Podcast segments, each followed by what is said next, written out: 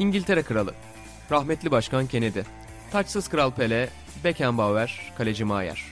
Hepsi futbol izleyip bu podcast'i dinliyor. Sokrates FC, denemesi bedava.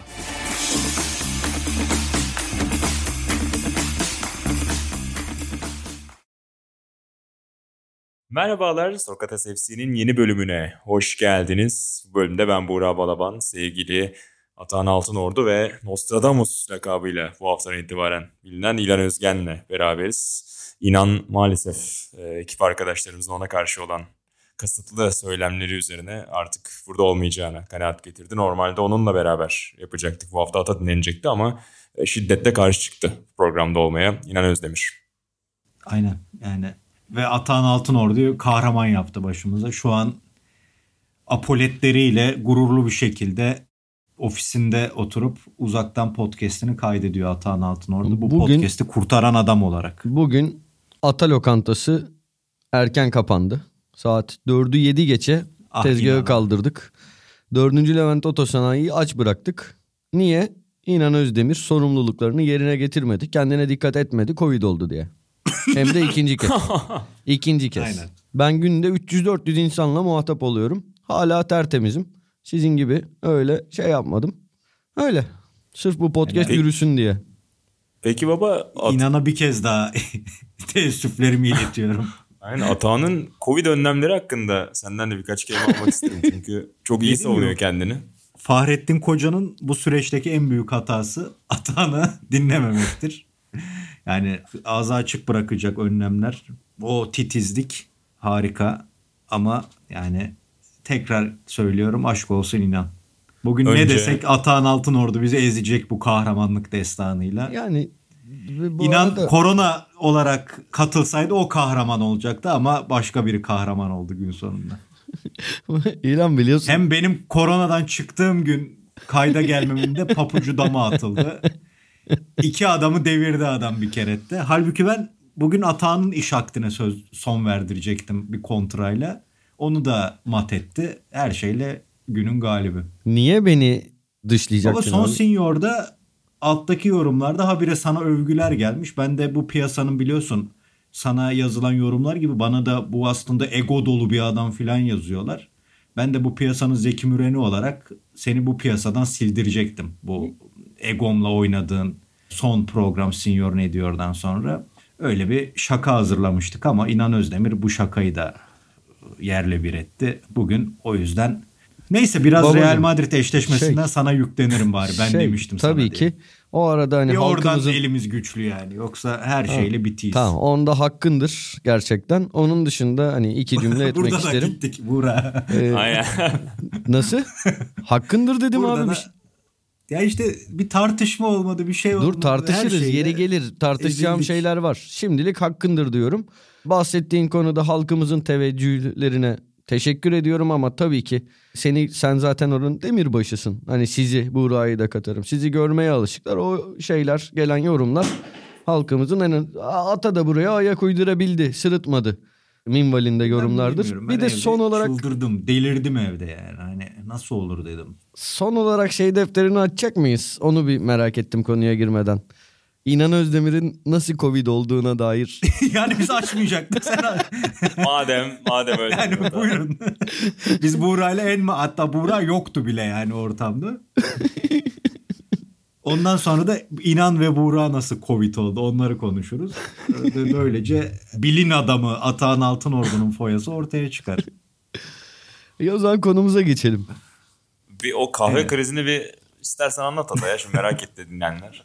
Yani şey o gün geçen hafta İnan'ın da söylediği gibi İlhan Özgen'le birbirimizi daha yakından tanıdığımız bir gündü. İki podcast bir de işte senior kaydında bir arada bulunduk. Sıkıldık birbirimizden. Çıkışında ilişkimize bir süre ara vermeye karar verdik hatta. Ama o gün ben çekimlere tabii ki YouTube hariç maskemle girdim. Çünkü ofiste bir takım korona vakaları vardı. Benim kendi çevremde bir takım korona vakaları vardı.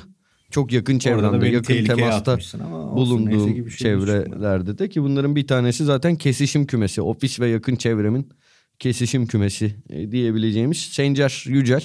O da pozitifti. Ben bunlara maskeyle girdim. Hani hem başkalarını düşünerek hem kendimi düşünerek. Fakat sonra bütün bu kayıtlardan sonra bir sohbet esnasında inan hiç beklemediğim anda beklemediğim bir şaka yaptı. Ve adeta bir ekşici gibi kahveyi püskürttüm. İnanın üstüne doğru. O anda bir Covid geyiği başladı. Ve gerçekten ondan 6 gün sonra İnan Özdemir'in Covid pozitif haberi geldi. Buradan bala yükleniliyor ama herkesin bildiği gibi Ki- omikron varyantının İnan da 2-3 İnan da gazeteciliği Doğu Perinçek'ten öğrendiği için hemen belgeyi aldı orada. Pat diye çekti fotoğrafı. Belge de var yani. Hani incelemek isteyenler o kahveyi görüntülü olarak inceleyebilir. Ki Evet, tamam. Atağan'ın da risk taşıdığı günler. Bir yandan sevgili Tabii. Sencer Yücel'in de pozitif olduğu günlerden geçiyoruz. Atan'ın işte burada detaylarını paylaşamayacağımız kısımdan döndüğü Toplu faaliyetlere. Aynen. Bazı e, döngüsel faaliyetlerin içindeyken o yüzden de tüm oklar Atay'ı gösteriyor ama artık biraz da futbol diyelim arzu ederseniz. Evet diyelim. Aynen. Ve Şampiyonlar Ligi ile başlayalım. City devam etti. Bayern Münih devam etti. City ilk maçta çok rahattı. Bayern Münih rövanş çok rahat geçti ama iki çok yakın, çok da keyifli eşleşme izledik. Önce Nostradamus diye girdik. Oradan sözü alıp İlhan'a pas atayım. Dedin ki İlhan bu eşleşmenin Real Madrid Paris Saint Germain maçının ilk maçı geride kaldığında tam böyle Madrid'de hani böyle bir iki tane ardarda arda atıp sonra da Maç kapatacakları başı bir- sadece. Aynen. Sen maç başını öngörmüştün.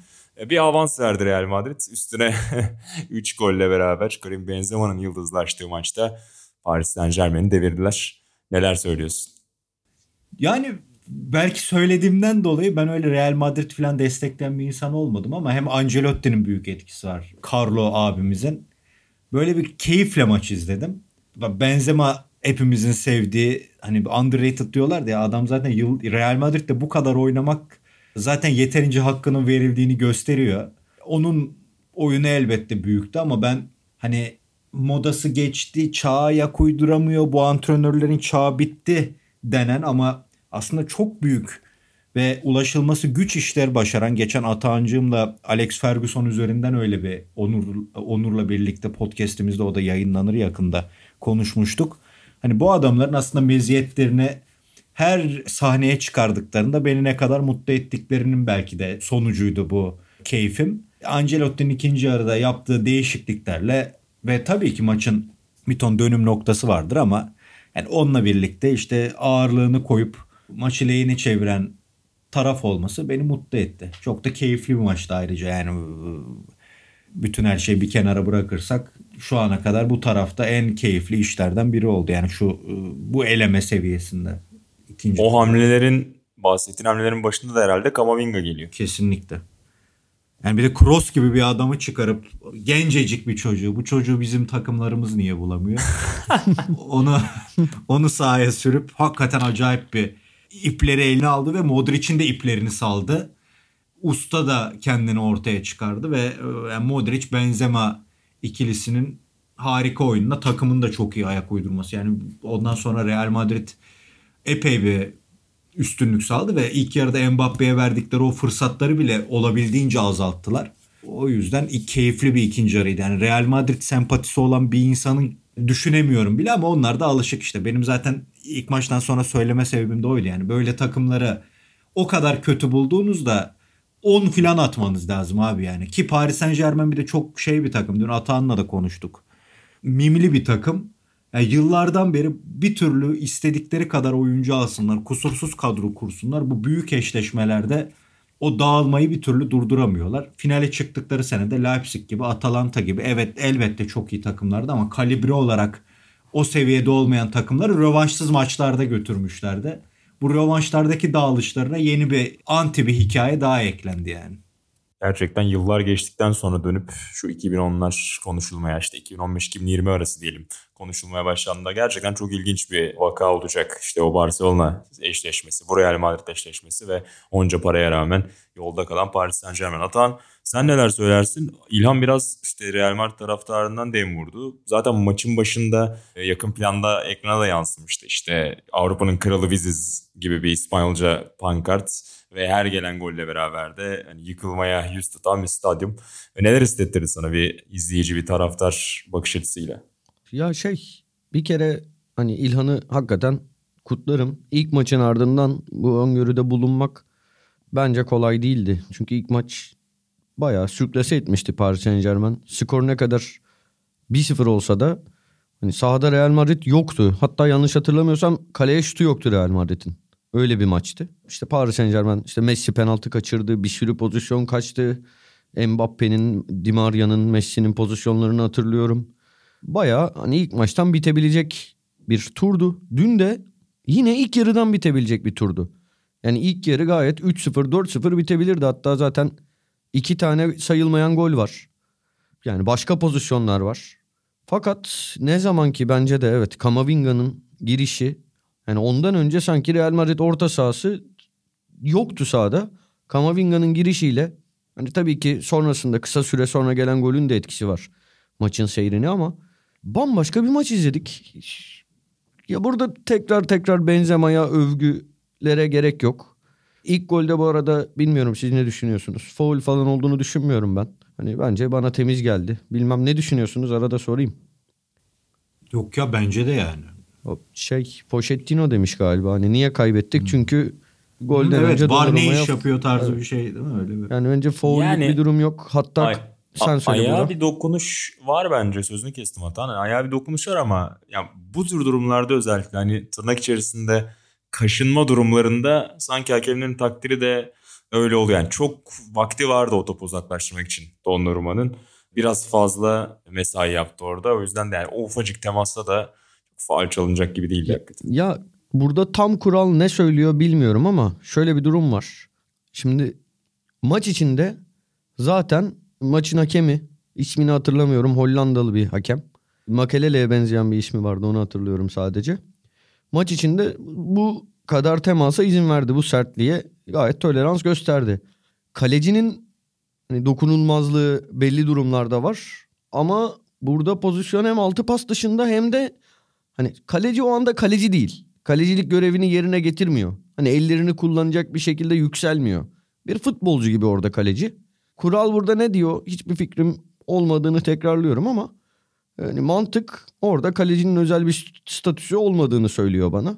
Dolayısıyla bence tertemiz gol ve her şeyden önce dediğin gibi orada bir kaşınma durumu var. Çok da güzel bir fırsatçılık var, inatçılık var. Zaten sonrasında da işte bir o golün ardından bir dakikada gelen iki golle daha. Yani benim için sürpriz oldu öyle söyleyeyim. Ya maçın ilk 60 dakika- dakikasında gole kadar sadece işte iki tane orta Benzema'nın iki kafa vuruşu geliyor aklıma. Başka bir şey yok. Bugün internette bu arada şey gördüm. Biraz güldüm.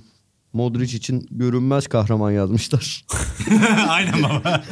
Direkt aklıma geldi onu, onu podcast'e koy. Ulan bayıldığım bir terimdir o ya. Abi adam hiç piyasada yok ama underrated işte. Underrated'lık böyle. Yani Daha öyle. ne yapacak adam? Yani gerçekten ne zaman Modric'in ekrana baksam bir yandan bir şeyle ilgileniyordum bizim Oski ile. Ne zaman ekrana baksam Modric bir atak başlatıyordu. Daha ne kadar görünecek De- adam ya. de- değeri bilinmiyor baba. Underrated Modric. Baba şey gibi orta direk Şaban'daki gibi her şeyi o yapacak. Neydi İşte, senin adam her, Erkan. her sporu yapan abi. Ha. Erkan. Orta direk Şaban Erkan. Ya ikinci golde hani iki tane gol pası var neredeyse Modric'in yani maçta bir aynen. çıkardığı. Sonra bir daha yine 5-6 savunmacının arasından mis gibi bir pas. Yani dediğin gibi daha ne olsun. Hadi size o Ee, zaman bir soru sorayım mı? Sor bakalım. Maçın spikeri hakkındaki görüşleriniz neler? Yani maçın Ha. spikerinin spikerliği hakkındaki görüşleriniz neler? Maçın spikeri hakkında olumlu bir görüşünüz varsa zaten bu podcast'i bitirelim bir daha yapmayalım. Ama spikerin spikerliği hakkındaki görüşleriniz neler? Yani Ata çok emin değilim ya. Ben biraz böyle zorlama olduğunu fark ettiğimde bazı şeylerin bir adım geri gidiyorum. Ha, çok kötü değildi yani. Çok daha kötü spikerlikler gördüm. Hani iyiydi ama bir süre sonra artık çok fazla olay var olay. Mesela çok fazla ne oldu hani. Ne maç, Evet, ne var. evet, zaten Real onu hep yapıyor. Artık bir süre sonra hani yoruluyorum doğrusu ama herkesin takdiri sanki böyle uzun süredir herhalde bir 10 sene yakın oldu mu acaba? Ertem Şener en son maç spikerliği yapalı. Olabilir. Olabilir. O yüzden hani biraz nostaljiyle de bakıp beğenenler olmuş okuduğum kadarıyla. Ya şey Sen ben de ben de ben de onlardanım. Bir yandan şimdi yalan söylemeyeyim hani şey e, hoşuma gitti her ne kadar hani dünyadaki bütün olumsuz görüşlerimin yani hayatımdaki tüm olumsuz görüşlerimin toplamı kadar olumsuz, olumsuz görüşüm olan bir insan ama sesini futbola yakıştırıyorum ve böyle biraz nostalji oldu hoşuma gitti. Ama senin sana katılıyorum yoruldum ya hep şey ne gol ama ne pas ama ne gece ama ne maç ama. Böyle uza, uzayan şeyler biraz yordu. Ama bu arada artık yani yeni nesilde dahil çoğu spiker bu yoldan onların açtığı yoldan gidiyorlar konuşulmak için. Böyle slogan cümleler şeyler yani böyle her şeyi abartmalar basit bir pasta bile bağırmalar etmeler falan artık bunlara alıştım. O yüzden çok ekstra bir şey yok. Ve ilginç bir deneyimdi yani. Ben çok uyuz olmadım onu söylemek isterim. Anladım. Peki maça dair başka bir notunuz yoksa Liverpool-Inter eşleşmesini de biraz konuşalım istiyorum. Orada da zaten ilk maçı çok detaylı konuşmuştuk hatırlıyorum Inter'in ne kadar iyi futbol oynadığını. Burada da yani Anfield'da bir Avrupa maçı hiç fena geçirmediğini söyleyebiliriz bir 60-65 dakikayı. Inter'in fırsatlar verse de. Golü de buldular ama sevinmeye vakitleri olmadan Alexis Sanchez'in kırmızısıyla kulüp tarihini hatırladılar ilan. Aynen yani maçtan sonra da söyledim. Inzaghi bu eşleşmeyle uzun Maltepe'ye başlasa yeridir yani. Ömründen ömür gitti. Çok farklı yazılacak bir hikaye. Çok farklı belki de sezona etki edebilecek bir eşleşme. Apayrı bir sonla noktalandı. Ben Hakan Çalhanoğlu'yla da konuştuk işte birinci maçtan sonra. İkinci maç için umutluyuz.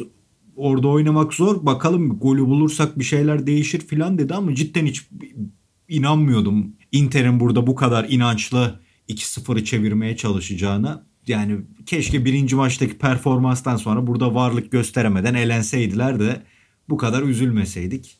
Yani işte futbolda böyle bir şey. Hayatta hiç ilgi duymadığım iki takım Real Madrid ve Inter için epey böyle bir taraftarlık yaptım ekranda. O da ayrı bir tatlıydı. Misal ilk maçta çok defansif bulduğumuz Barella olsa belki alanlar açılırdı dediğimiz Vidal çok iyi oynadı. Çok iyi bir maç oynadı yani.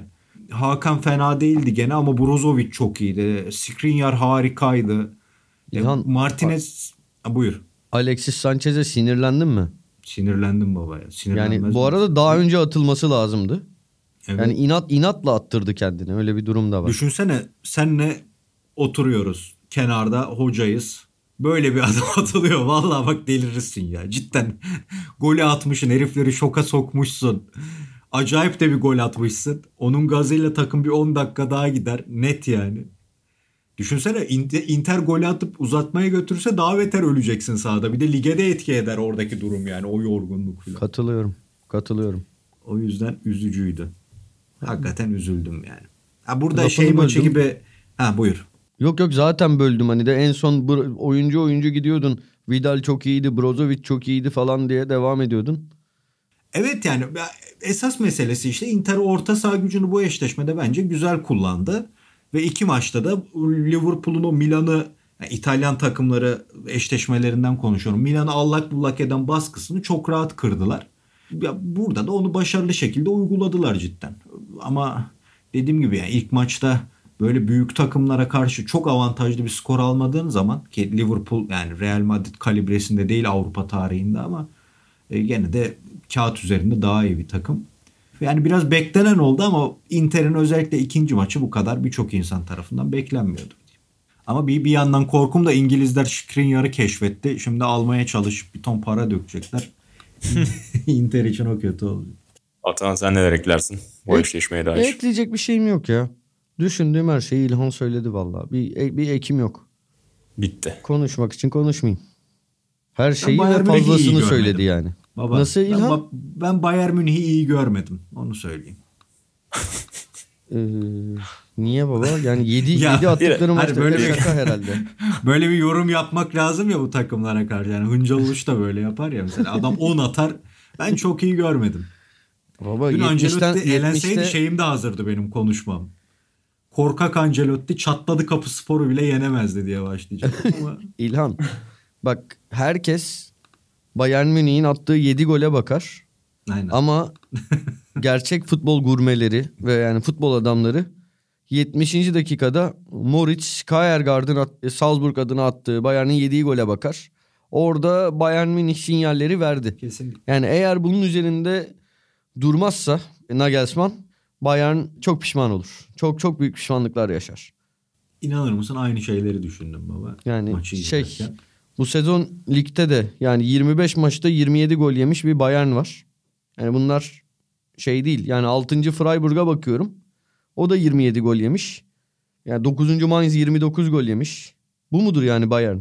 Ya ben burada Nagelsmann'ı oturup bir düşünmeye davet ediyorum. Hatta böyle Bielsa gibi bir şeyin üstüne oturup düşünceli görüntüler vermesi lazım kenarda. Kesinlikle ben de aynı şeyleri. Zaten Almanya'daki kaynaklarımda da ben hemen maçın üzerine konuştum. Salihamidzic çok keyifsizmiş dün akşam. Beckenbauer'i arayıp keşke tek golle kazansaydık. Bu 7 golün bize maliyeti çok fazla olacak demiş. Bakalım göreceğiz. Yani Bayern Yine- cephesi mutsuz. Yedi Nagelsmann hocaysa galibiyetler o ye- yenilen tek gol yüzünden bir ceza itmanı yaptırır. Alman hoca dedim bunu yaptırır. O Hem de maç gecesi. Aynen maç sonu sonu direkt böyle. o pozisyonu 5 kez daha oynayacaksınız bu antrenman Aynen. sahasında diye. ben bu hocaları çok özledim. Peki geçen hafta yine Atan Kahramanca e, onun haftası olmamasına rağmen yerimizi doldurmuştu o hatırlıyorsun. Aynen. Benim ufak bir ziyaretinden ötürü ve orada konuştuğunuz konulardan bir tanesi işte Abramovich ve yurt dışından sahiplik modellerinin ne kadar problemli olabileceği yönündeydi. Ve geçen haftaki gündem Abramovich'in kulübü satacağı üzerineydi. Fakat biz bu kayda girmeden önce bir haber geldi ve Abramovich'in İngiltere'deki tüm mal varlığına el yani daha el konulmadı ama dondurulduğuna dair mal varlığının bir haber. Bu yüzden de şu an kulübü de satamıyor Abramovich. Özel bir izinle Chelsea maçlara çıkabilecek ama çok ciddi finansal kısıtlamalar. İşte kombine sahipleri ayrı ama ayrıca bilet satamayacaklar. Ayrıca kulübe dair ürün satamayacaklar. Çok ciddi bütçe kısıntısı. Oyuncu satmalarına yine belli engeller konulacak gibi arda arda yasaklar geldi ve sizin aslında biraz işte bahsettiğiniz hani bir anda bir haftada işlerin nasıl tersine gidebileceğine dair örnekleri göreceğiz gibi görünüyor önümüzdeki günlerde. Oraya da bir fikri takip yapalım isterim. Ve nasıl karşıladınız bu haberleri? Buyur Atahan'cığım.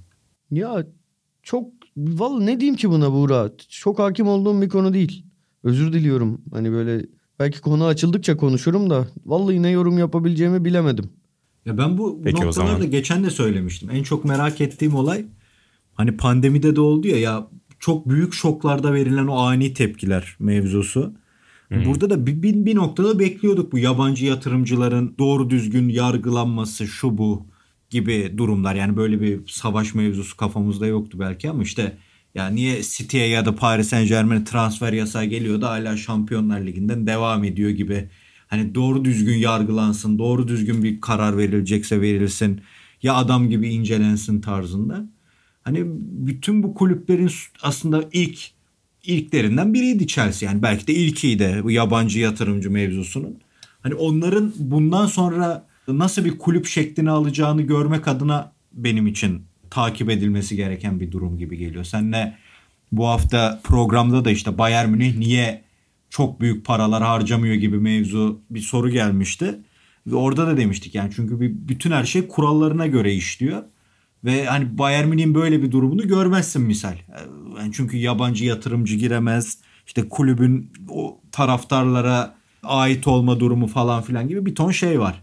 Ama hani burada İngilizlerin bir yandan çok büyümesine neden olan yani %70-80 payı bu paranın İngiliz liginin büyümesinde.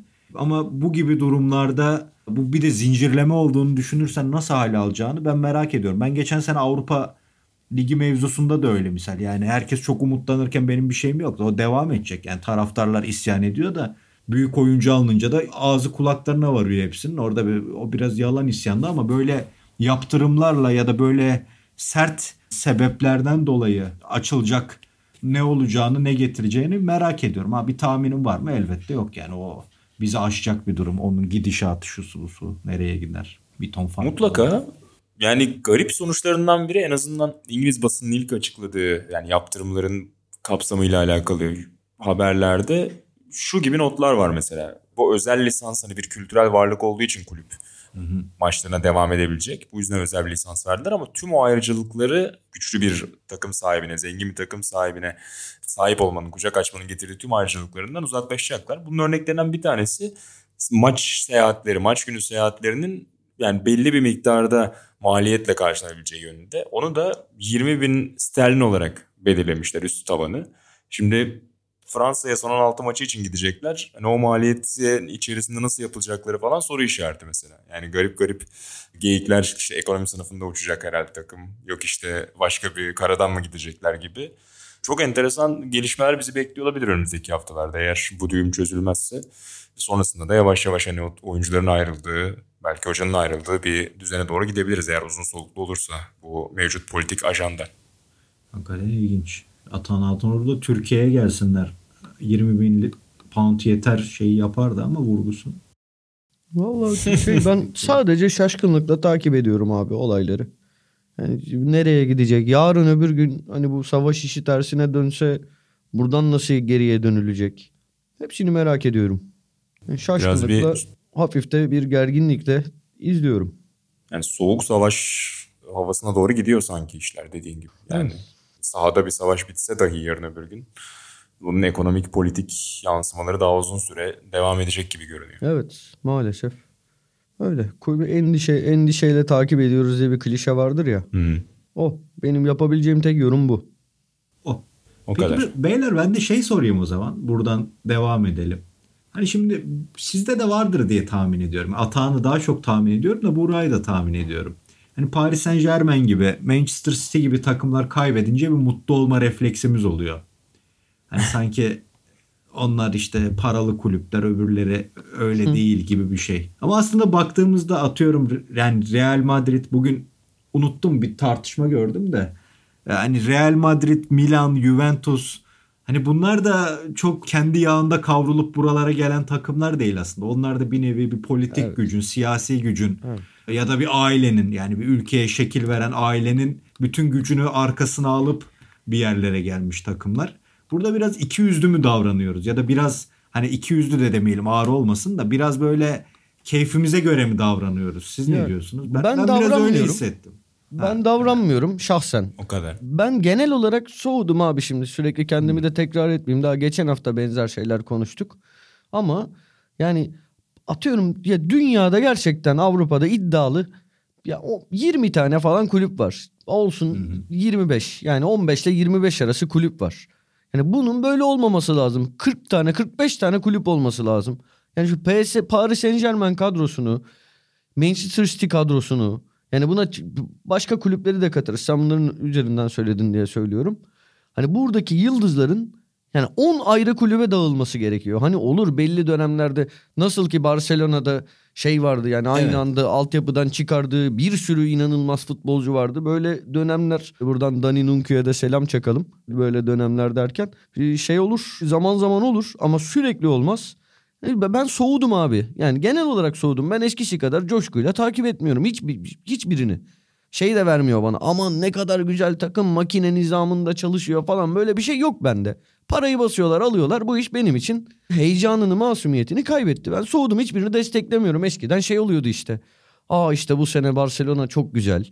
Bu sene işte Liverpool çok güzel falan gibi duygular oluyordu. Artık benim için görev icabı mecburen izlenen. Hani tabii izlerken de keyif almak için çaba sarf ettiğim bu sayede keyif aldığım böyle bardağın dolu taraflarına odaklandığım maçlar. Hiçbirini sevmiyorum ben.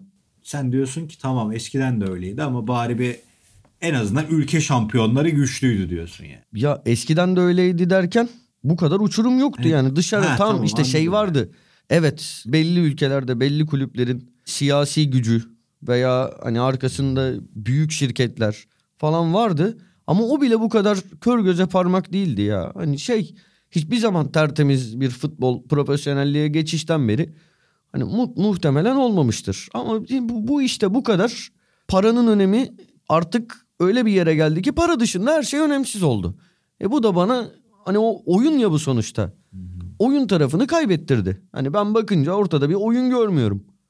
Anlatabildim mi? Bir yandan o anlatan anlatı. İlanın dediği o iki yüzlük konusuna dair İngilizler yani işte biraz bakıyorum sosyal medya orada da yani aklı selim davranıp ya bakın daha geçiyorsunuz Chelsea ile ama hani yarın herhangi birinizin kulübüne de bu olabilir. Şu an bundan çok uzak değiliz diye o temkinli yaklaşımlar da var bir yandan. Yoksa dediğin gibi ilan yani Liverpool'da Amerikalıların işte Arsenal öyle yani her takım İngiltere'de farklı farklı yerlerden kaynakla sonuçta o finansal balonu yani diğer liglerle arasındaki ayrımı yarattı bu süreçte. O yüzden kaçar yolu yok. Yani şu an öyle e, geçmişte de şimdi işte ben arkadaşlarımla konuşuyorum böyle benim gibi Milan sempatisi olanlar. Ya abi biz niye Milan'a sempati duyduk? Berlusconi'nin takımı yani Berlusconi ne yaptı? Neyi kullandı? o gücünü kullanmadım. O türlü alavere dalavereler yapmadım. Yani Berlusconi'nin temiz bir futbol yönetimi sergilediğini düşünmek saflığın ötesinde bir davranış şekli oluyor. Onun için bu maalesef vardı ama Atağan'ın dediğine ben de katılıyorum. Biz de senle eski maç mesaimizde sık sık konuşuruz. Hı hı. En azından o ülke şampiyonları geldiğinde en güçlü Avrupa'nın en gözde takımına bile diş geçiren takımların olduğu düzen evet futbol izleyicisi olarak bana da en keyif veren dönemdir. En azından o eşitlik yani en azından o seviyede kalabilse geçen Atağan'ın söylediği gibi ilk maçtan sonra ya bari yedeğinizde bu kadar iyi adam olmasın durumu. Evet belki de ondan rahatsızlık duyuyoruz. Esas rahatsızlık duyduğumuz nokta o yani. Biraz ahımız var durumu oldu. Paris Saint Germain'in sürecinde de hakikaten. Zaten Milanların ahı dün çıktı Donnarumma'dan. Ve Dinozof'un hani bu yaşta bir çocuk niye Doğru. birkaç milyonu bu kadar kafasına takıyor ilerleyen yıllarda kazanır diyordu. İtalya'nın ahı var. Peki kapanış konumuza geçelim. Orada Atahan'ı biraz daha uzun dinlemeye hazırlanıyoruz. Zira Türk futbolunda da bu hafta en çok konuşulan konu bir anda Merkez Hakem Kurulu'ndan gelen bir açıklamaydı. İşte aralarında Cüneyt Çakır'ın da, Fırat Aydınus'un da, Ali Palabıyık'ın da olduğu, çok elit seviyedeki hakemlerin olduğu onun üzerinde hakemin artık maç yönetmeyeceğini açıkladı bir anda Merkez Hakem Kurulu. İşte bu bir hani darbe mi? Çok sevilen bir tabirdir ya Türk futbolunda darbe mi? Ne oldu? Bir başka bağlantılarım var gibi çok fazla soru var. Yani kimse de tam olarak anlam veremedi açıkçası. Bilmiyorum Ata sen bir anlam verebildin mi? Veremedim ama şey ya bu arada şaşkınım. Yapacağım yorum direkt bu. Şaşkınım. Bunun ötesinde söyleyeceklerim biraz laf salatasından ibaret. Ama bu kadar büyük bir değişim var ortada. Hani değişimden de öte hakikaten darbeye daha yakın bir şey. Böyle flash bir gelişme var. Neden olduğunu bilen yok. Perde arkasında ne ne olduğuna dair kimsenin fikri yok. Yani bu bir o yüzden rezillik. Biliyorsun ben genel olarak hakemlik kurumuyla e, sorunları olan bir insanım. Hakemlik ya hakemlere herhangi bir sempatim yok abi benim. Çünkü 2022 yılında her şey bu kadar gelişmişken buna futbolda dahil sevmediğim şekilde gelişmiş bile olsa yani futbolda dahil hakemliğin 1940'lardan çok az farkı var. Kendini ileri götürememiş. o kadar bir meslek. e, hakemlerin kötü eğitim aldığını, hakemlerin genelinin ciddi IQ problemleri olduğunu düşünüyorum. Çok kolay kandırılan insanlar. Dolayısıyla pek zeki olmadıklarını düşünüyorum. Eyyamcı olduklarını düşünüyorum. Dolayısıyla hakemlere neredeyse hiçbirine sempatim yok. Çok az çok az isme sempatim var. Ama hani bu olaya yani buradaki hakemlerin ciddi bir mağduriyetini olduğunu görmemi engellemiyor bu durum. Ve böyle şey olduğu zaman nedensizce bir yani açıklaması yapılmadan böyle bir karar alındığı zaman bu hakemler aynı zamanda itham altında da kalıyor. Ne yaptılar abi bunlar şimdi şey mi? E bir sürü insan burası Türkiye şey düşünür. Bunlar ne yaptı? Organize şike çetesi mi kurdu? Bahis mi yaptılar? Hani böyle şeyler de düşünülebilir. Hani performans desen ki hani öyle şeyler konuşuluyor. Yani bir tek bu hakemlerin mi performansı kötü? Veya bunca yıldır neden hiç böyle bir karar alınmadı? Yani burada şey ya tabii ki yani kirli bir düzen abi futbol. Bir yandan karar çok şaşırtıcı ilk kez olduğu için. Bir yandan Türkiye'de hiçbir şeye şaşırmamak lazım. Hani futbolda zaten en kirli alanlardan bir tanesi. Çünkü çok kontrolsüz bir para var ortada. Ve buna sahip çıkan insanlar, bu parayı yöneten insanlar da genellikle e, bu kirliliğin tam, tam ortasındaki insanlar, en kirli insanlar. E, bu para da kirleniyor, bu ortam da kirleniyor. E, dolayısıyla her türlü karar normal bir yandan ama daha önce böyle bir şey görmediğimiz için şaşırıyorum. Bu hakemlerle ilgili bir açıklama yapılması gerekiyor. Adam akıllı. Bu arada bir de Mete Kalkavan buna tepki göstermiş ve hani hakemliği hmm. bıraktığını hmm. açıklamış. O tavra çok saygı duydum. Hani bu süreçte bu yaşananlarda en böyle hoşuma giden takdir ettiğim kişi Mete Kalkavan oldu. Ne ilerleyen günlerde göreceğiz ama hakikaten yani olmayacak iş. Tam böyle Türkiye'de olacak iş. Çok ne diyeyim? Ata senin çok fazla hakem sevmediğini biliyorum ama sevdiğim bir hakem de biliyorum. O da Collina. Collina evet. Çok yani Luigi Collina. Onunla alakalı bir haber var. Spor X'ten okuyorum şu anda. Merkez Hakem Kurulu'nun Türk futbolunda deprem etkisi yaratan hakem operasyonu FIFA ve UEFA'da da büyük yankı uyandırdı. FIFA Hakem Komitesi Başkanı Pierluigi Collina kadro dışı bırakılan Cüneyt Çakır'ı telefonla arayarak neler oluyor orada diye şaşkınlığını dile getirdi. Bunu nasıl demiştir acaba? What's happening over there mi dedi sizce yoksa? Bence direkt Türkçe Baba sende. İtalyanca da. Baba sende İtalyanca da var ama. Aynen. Bilmiyorum Cüneyt ben- Hoca'da var mı? Ya hocada da olabilir de ben bu haber dilinden Türkçe sormuş gibi hissettim. Yani hani, ne oluyor Cüneyt'ciğim ya? İnanılmaz içimde. Aynen. Yani bu arada Collina, orada? Collina Türkçe'de sormuş olabilir. Sonuçta şeyler oluyor. Atıyorum daha 92 yılında Galatasaray maça çıkıyor. Manchester United'la Collina orada geliyor. Hani Bülent'e, Suat'a isimleriyle hitap ediyor. Çok etkiliyor onları biliyorsunuz. Bülent Böyle Korkmaz'a Ordu Milli takımında yapmış ya öyle. Ha evet daha Anlatmıştı. orada evet haklısın kesinlikle o daha ordu milli takımından. Böyle bir hakem Türkçe Türkçesi vardır şaşırmam valla. Böyle bir telefon abi. müstehit etmedik. Bir şey Cüneyt söyleyeceğim. Ama. Ee, ben şeyi şeye de sempatim vardır ya. Fırat Aydınus'a. Sempatik bir Benim de biliyor musun? sempatik bir hakem bence. Ben de öyle düşünüyorum. Yani çok detaylı bir henüz açıklama yok diyorsun hatta. İşte bir MHK Başkanı Ferhat Gündoğdu'nun bazı yorumları var ama yani çok net bir sebep değil işte. Zaten bunun tek günlük karar olmadığını söylüyor. 3-4 aydır üzerine çalıştıklarını hatta işte devre arasında da bunun gündeme geldiğini ama arkadaşlara diyor işte o bahsedilen hakemlerle alakalı işte birkaç aylık süre verdiğini, orada performansını gözlediğini ve ona göre kararları verdiğini söylüyor ama tabii Hani bir yandan şimdi Dünya Kupası eşiğinde hani ülkenin sembol hakemlerinden Evet birisi. abi, evet. Beğenmezsiniz ama yani sezon sonu en azından belki beklenebilirdi. Yani Abi zamanlama biraz tuhaf gibi. abi bak gerçekten yani bunu neyse daha kelimelerimi dikkatli seçeyim. Şöyle söyleyeyim. Cüneyt Çakır'ı Aynen. hiç sevmiyorum. Yani hakem olarak kişiliğine dair bir bilgim yok Cüneyt Çakır'ın. Ama biraz da şey gibi de görüyorum bu arada. Bilgim yok ama yani böyle hakemler arasında yani hakemler içinde tırnak içinde böyle light anlamında söylüyorum bir mafyaymış gibi. Yani yeni bir hakem yükselince Cüneyt Çakır'ın böyle boyunduruğu altına girmek zorunda hissediyormuş gibi. Hani öyle bir güç dengelerindeki önemli bir figür olarak görüyorum Cüneyt Çakır'ı. Ama yani bununla birlikte karakterine da- dair falan çok ciddi bir bilgim yok. Hakemliğinden nefret ediyorum abi. Cüneyt Çakır'ın hakemliğinden nefret ediyorum. Çok kötü bir hakem. Bir kere Abi, zaten şey? Tü- Türk Türkiye'de ve Avrupa'da başka türlü maç yöneten bir hakemin ve baş yani şey anlamında yani orada oyun dinamikleri farklıdır falan ayrı bir şey tamamen hani bakış açısı bile farklı şekilde bunu tek tek şimdi burada açmayalım konumuz o değil. Bir hakeme niyetine dair benim her zaman şeyim var. Ya iyi iyi iyi bir hakem olarak görmüyorum, sevmiyorum. Fakat ya bu adam öyle böyle dünyada bir yere gelmiş. Hani bütün önemli organizasyonlarda, önemli turlarda görev almış. Yani Türkiye'nin bu seviyelere çıkardığı kaç tane hakem var zaten ki hatta Cüneyt Çakır seviyesinde hiç yok. Yani bu adamı Dünya Kupası öncesi bu kararla uzaklaştırırsan hani burada kimse şeye inanmaz. Biz 3-4 aydır böyle bir şey bekliyorduk falan. Mümkün değil. Hani burada bir başka bir şey var ve bize açıklanmıyor. Hani bu çok net. Ki yani bu- bunun aksini söylemek bayağı insanları aptal yerine koymak. Bir kişi bile inanmaz buna. Yani bana da öyle geliyor bir yandan. Bir yandan da şey de garip.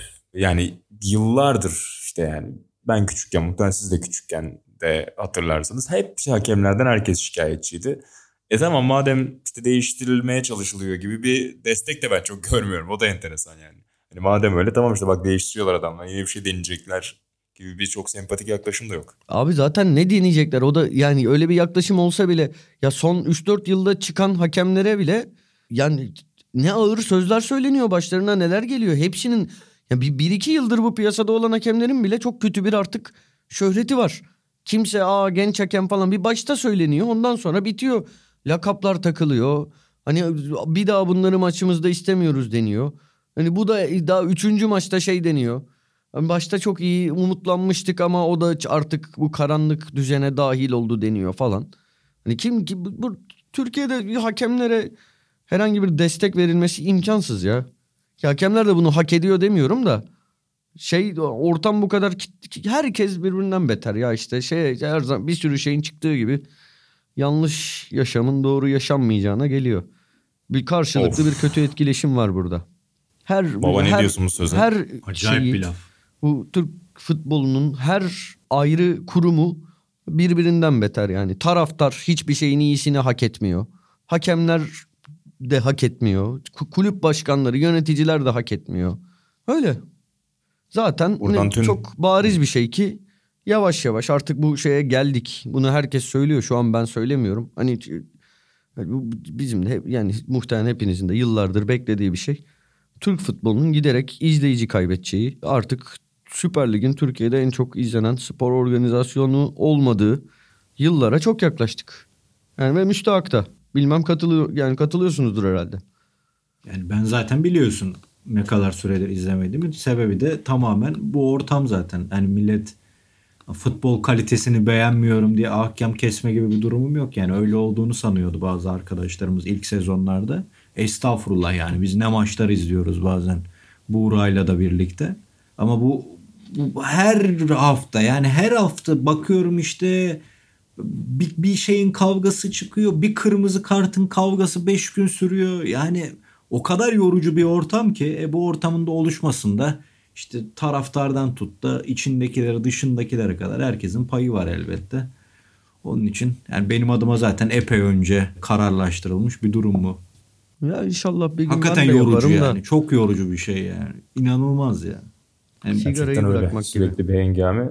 Ve o dil yani ülkedeki birçok şeye de işte bir okulda şimdi hadi isim vermeyeyim bir haber çıkıyor mesela. Onunla ilgili yapılan açıklamada da işte maksatlı ve bizi falan diye ya dur abi kim niye bir çıksın orada size Ha, bu maksatlı arada bu şey bir değil. yapsın. Ters bir durum var. Futboldan çıkmıyor bu. Bu siyasetten çıkıyor. Futbola Ya da evet, oradan evet işte. yansıyor. Her şeyin Siyaset başı, bütün pisliğin başı siyaset.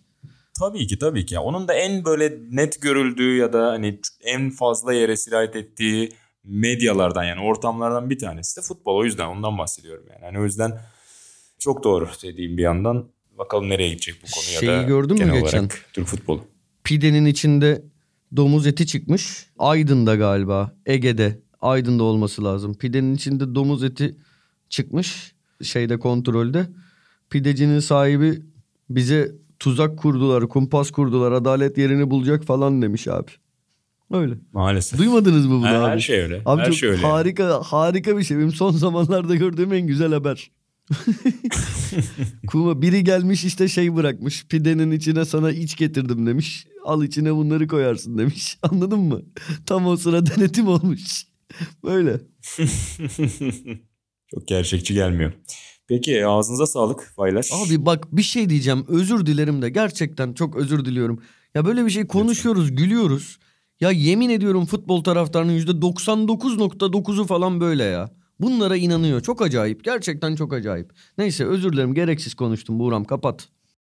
Yok estağfurullah futbolun değil yani ülke sen, sen siyasetten geliyor dedin. Orada da yani birçok her kanattan benzer söyleme inanıldığını görüyoruz. O yüzden garip bir dönemden geçiyoruz hakikaten. Bugün- Sadece biz değil dünyada da. Bugün çok ciddi bir podcast yaptık. Hiç gülüp eğlenmedik. Gergin konular konuştuk. Şikayet ettik. itici insanlar olduk bugün.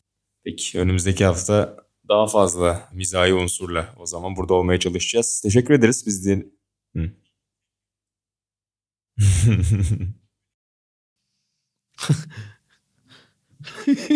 Vallahi bugün Tek tek bugün eleniyoruz. bugün bugün Buğra podcast'in ortasında Snooker'a gidebilirdi. Snooker yayınına.